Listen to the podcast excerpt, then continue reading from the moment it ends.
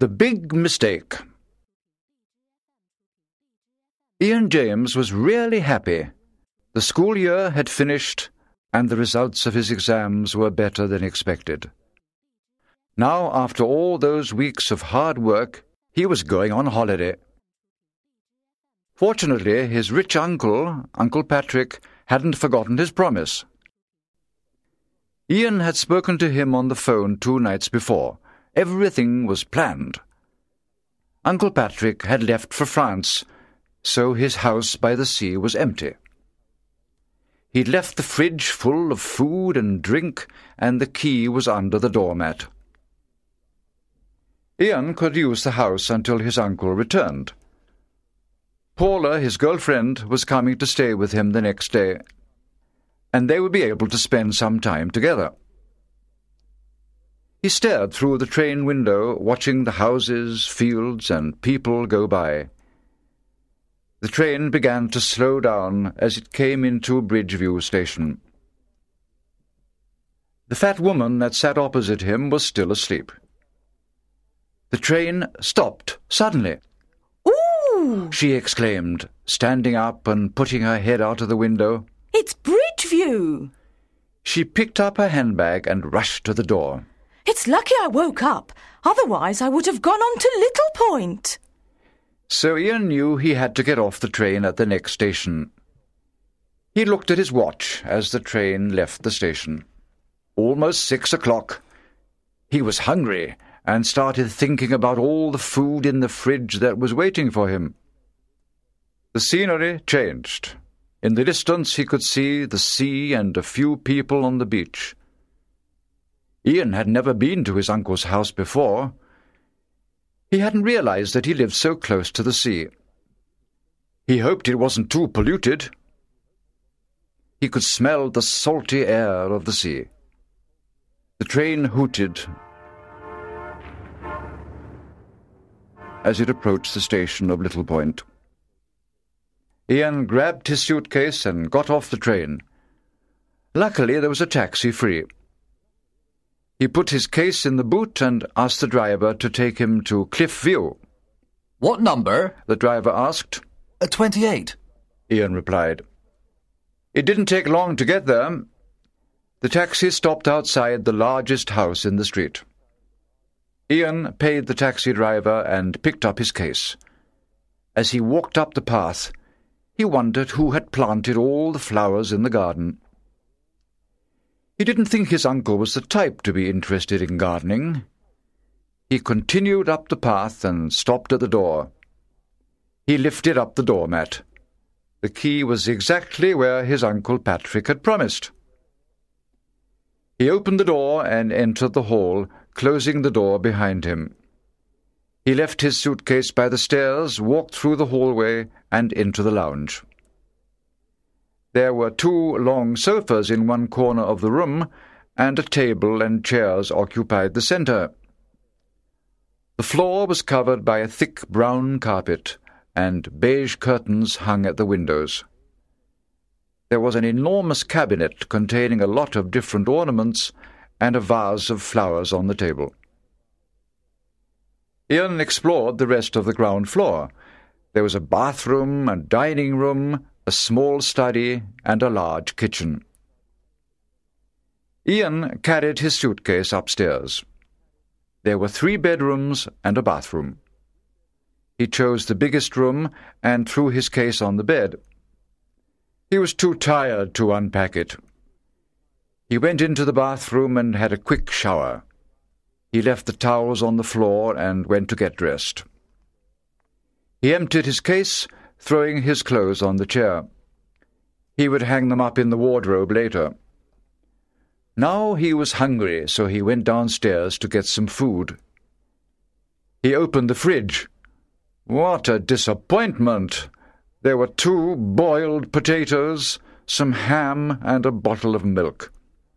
It wasn't much, but Ian had no choice. He ate his meal in the lounge in front of the television. When he had finished, he took the dishes into the kitchen and threw them into the sink. He heard the plate break. When he returned to the lounge, His favourite quiz show was starting. He lay down on the sofa to watch television. After a while, his eyes felt heavy. He was tired. He turned off the television and went upstairs to bed. He had been asleep for about an hour when he was awoken by a loud noise. A window being smashed. He heard the glass fall to the floor. He sat up in bed and switched on the bedside lamp. He could hear voices from downstairs.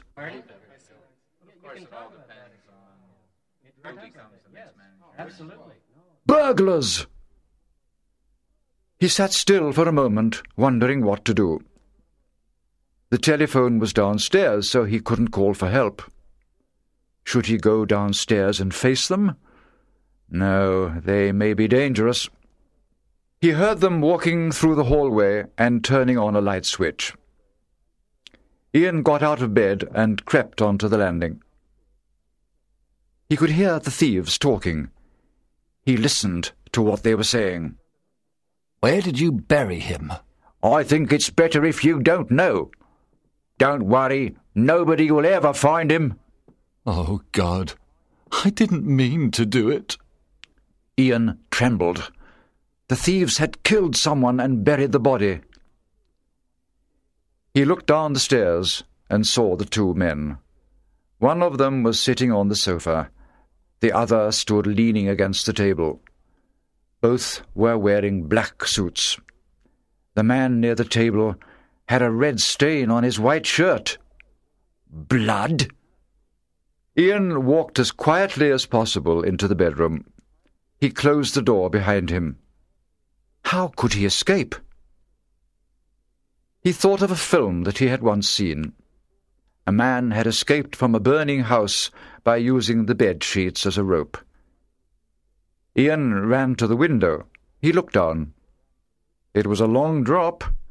There was no grass beneath him, just concrete. Suddenly the voices were nearer. They were coming up the stairs. Ian shook with fear. He didn't know where to hide.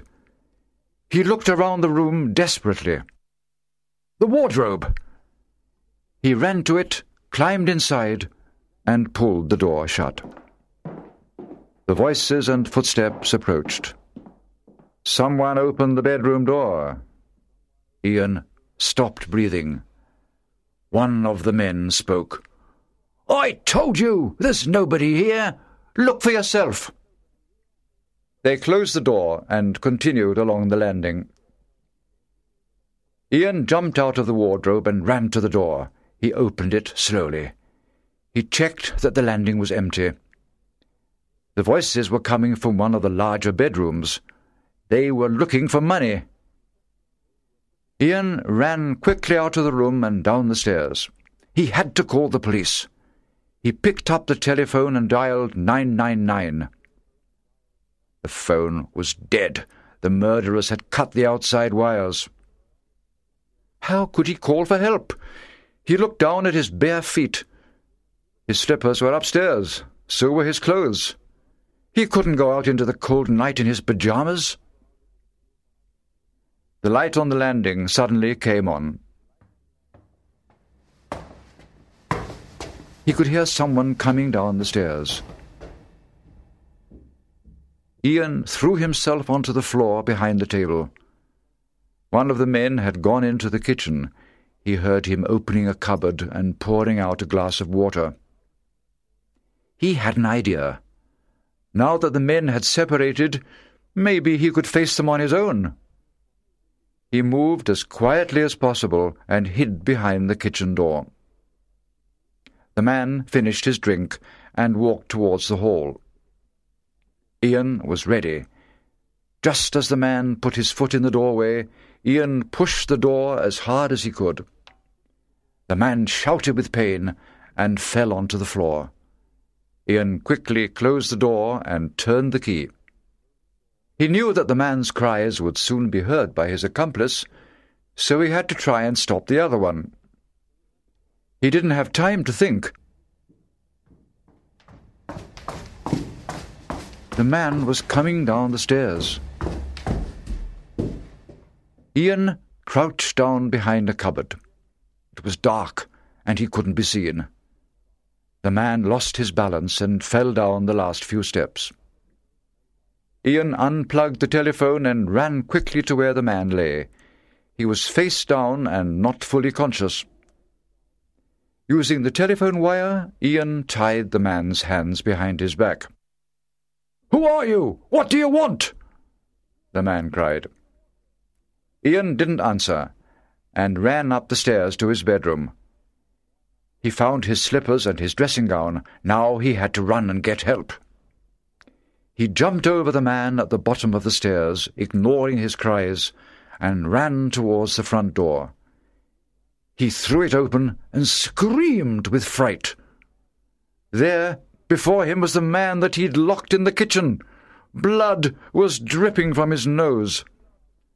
The man took hold of Ian's arms and put them behind his back. He was very strong. Ian couldn't escape. You little hooligan! You forgot about the back door in the kitchen, didn't you?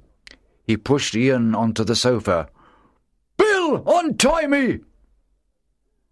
The man that Ian had left at the bottom of the stairs stood up and walked towards them. The telephone hung from the wire behind his back. Who's this? he asked. I don't know, but I'm going to teach him a lesson. He put his hand to the inside pocket of his jacket. He was looking for his gun. Damn, I must have left it in the car, the man said. He went out of the front door. Ian shook with fear. He looked around him. He had no chance of escaping. The men were too big and too strong. Maybe he could convince them to let him go. Listen, he said. I've got some money upstairs in my case. You can have it if you let me go. I won't tell anyone. what? The man laughed. You're joking. The other man came back in. He was holding a small black object. Ian closed his eyes. It was the end. No, no, he begged. Sorry. You deserve it, came the reply. Ian waited, his eyes still closed tightly. Hello, police? I've just found a thief in my house. Yes, he's here in front of me. Ian opened his eyes in amazement. The little black object was a telephone. Your house? he cried. They didn't answer him. The address? 28 Cliff View. Yes, he's under control. We'll wait. What do you mean, your house? This is my uncle's house. Try telling that to the police. Ian tried to convince them that he was telling the truth. They wouldn't listen. A few minutes later, a police car arrived. Ian was arrested. At the police station, he was questioned, but nobody would believe him. He was allowed to phone his uncle. Talk to them, Uncle Patrick. Tell them that the house is yours. His uncle's reply shocked him. I can't, Uncle Patrick replied. It isn't my house. Mine is number twenty-six. Uncle Patrick spoke to the police and explained the situation. Ian had made a terrible mistake. What about the man they buried? I heard them talking about the murder, he said to the policeman. The two men looked at each other. What man? the policeman asked. There wasn't a man. It was a dog. We hit it with a car coming back from the restaurant. It didn't have a collar. It was a stray. What else could I do? And the blood on your shirt? That's not blood, the policeman replied. It's wine. I can smell it from here. Ian felt stupid. He had to stay in the station while the police and one of the men went to check that nothing had been stolen. When they returned, they had Ian's suitcase with them. It was almost eight o'clock in the morning. Ian was not charged and was free to go. He apologized to the two men and was accompanied to his uncle's house. This time, the right one. Ian was left in the doorway of 26 Cliff View. He'd had a bad night and he was tired. He found the door key under the mat. There was a letter under the door. He bent to pick it up. It was from Paula. It read, After three hours on the train, I expected to find you at home. Don't bother phoning. I don't want to speak to you. Ian had some explaining to do.